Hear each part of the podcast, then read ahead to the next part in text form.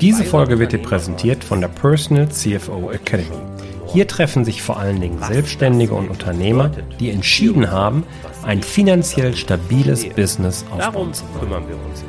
Wer sich dabei einmal für die Academy entscheidet, der holt sich den Personal CFO dauerhaft in die Hosentasche. Und kann dann darauf zurückgreifen, wenn die unternehmerische Situation es gerade erfordert. Denn die Academy steht unter dem Motto, einmal zahlen und immer dabei. Es erwarten dich inspirierende Gruppenerlebnisse, die online und offline stattfinden. Mehr als 40 praxiserprobte Tools, die speziell für Selbstständige und kleine Unternehmen erstellt wurden. Über 10 Stunden Videocontent und natürlich auch ein direkter Draht zu mir, Jörg, deinem Personal CFO. Informiere dich umfassend auf meiner Webseite jörg-roos.com und wähle den Menüpunkt Academy. Wenn dich das Angebot dann anspricht, würde ich mich freuen, wenn wir schon bald über deinen Eintritt in die Personal CFO Academy miteinander reden. Das ist nicht der Fokus.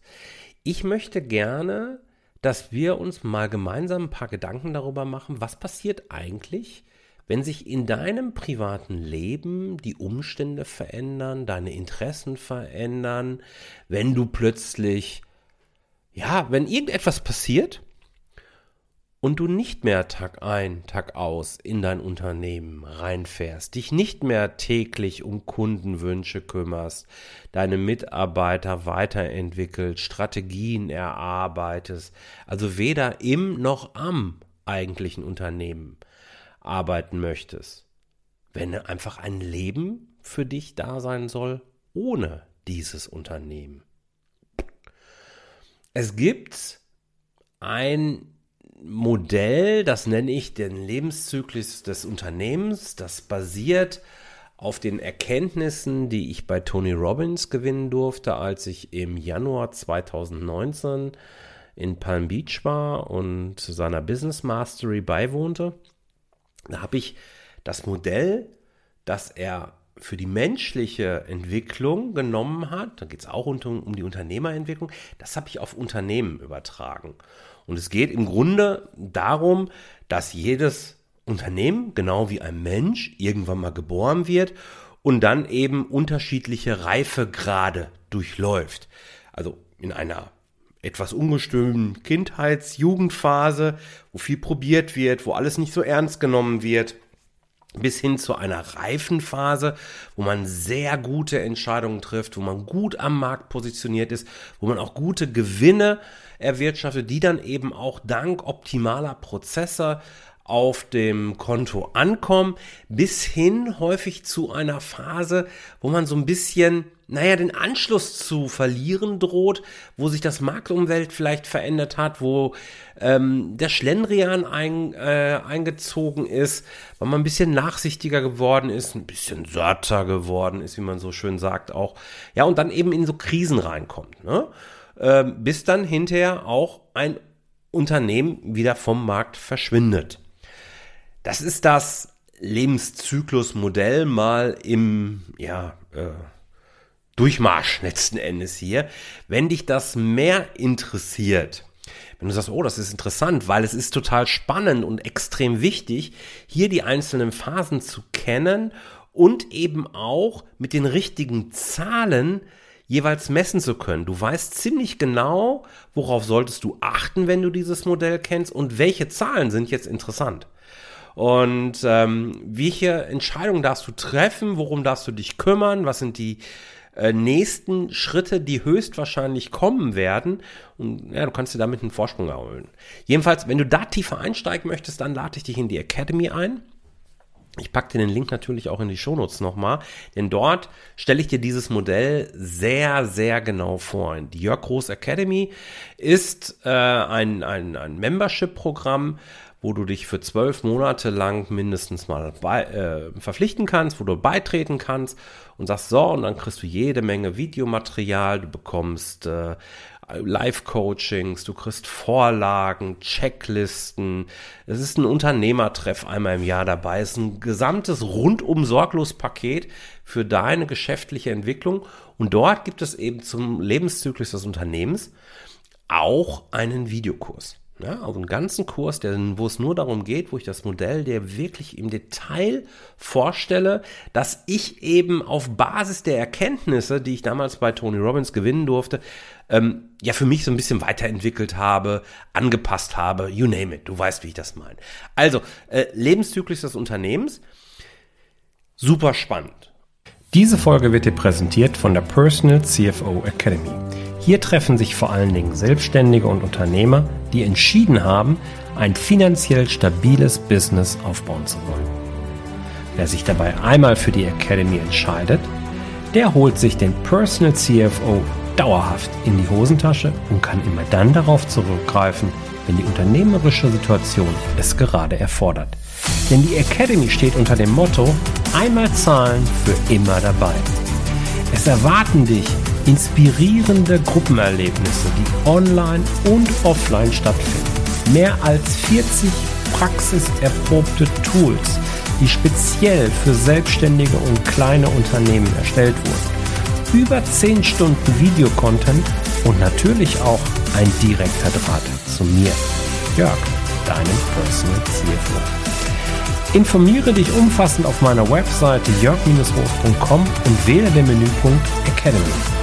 Wenn dich das Angebot dann anspricht, würde ich mich freuen, wenn wir schon bald über deinen Eintritt in die Personal CFO Academy miteinander reden.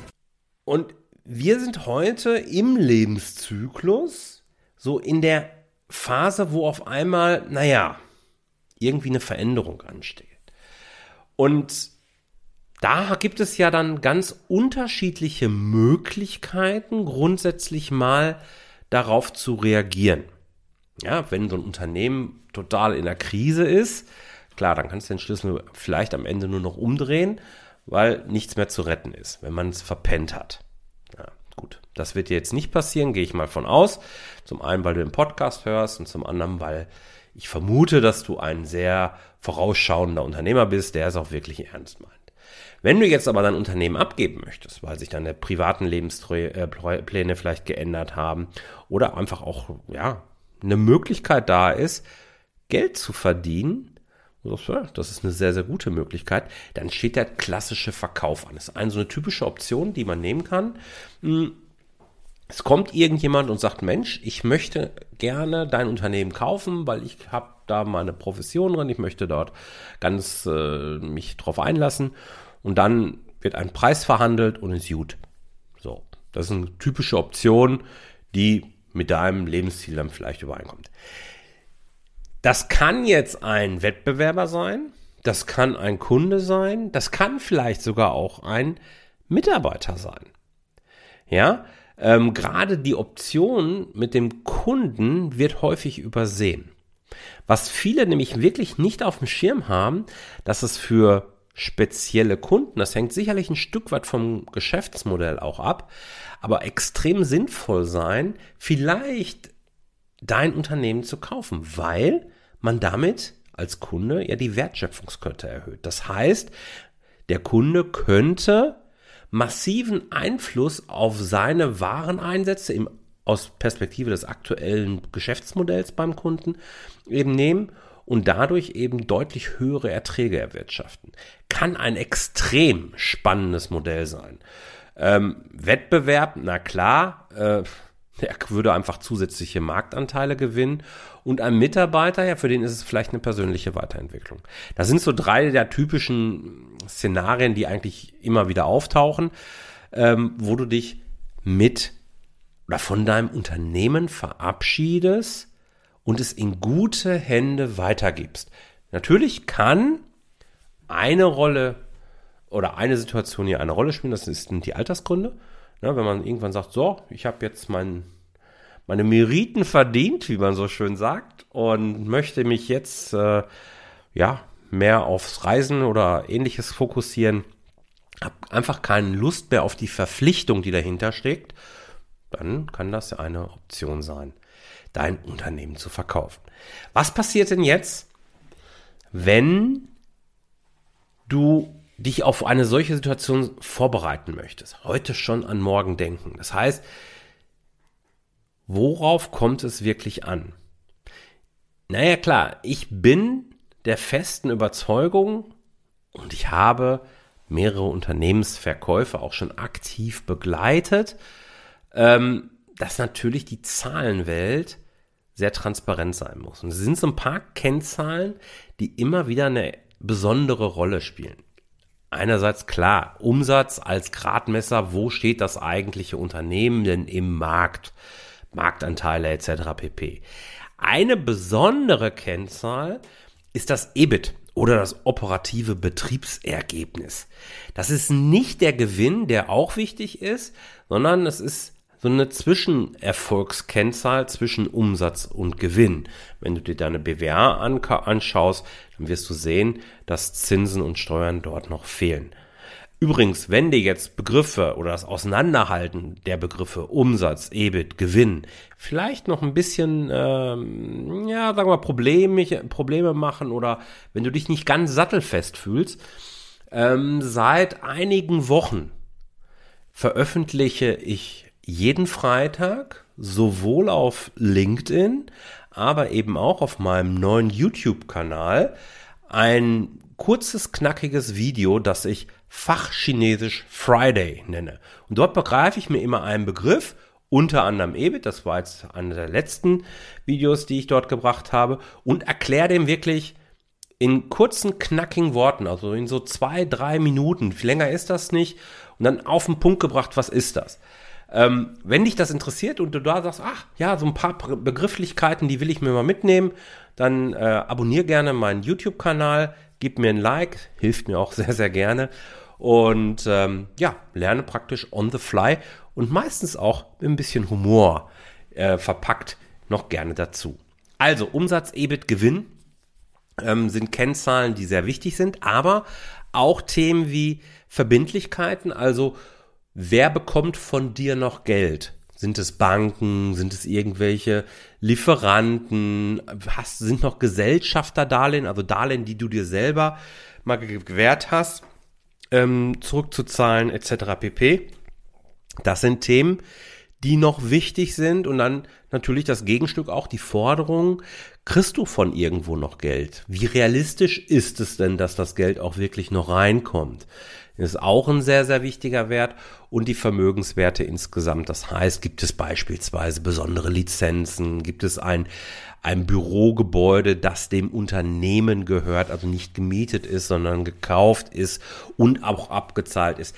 All das hat dann natürlich einen massiven Einfluss auf den Unternehmenswert, der dann ermittelt werden darf und ich sage ganz gerne dann immer so als äh, Basisgrundlage äh, auf dem Verhandlungstisch liegt. Also dann, wenn der chinesische Bazar, äh, nee, türkische Bazar beginnt, dann ist das meistens so dass der gemeinsame Nenner, der da sein muss, der Unternehmenswert der von einem unabhängigen Dritten eben auch bestätigt werden kann, also wenn man sich so ein bisschen eingearbeitet hat. Und das ist übrigens dann auch ein Stichwort, unabhängiger Dritter, weil da hängen so ein paar Stolperfallen.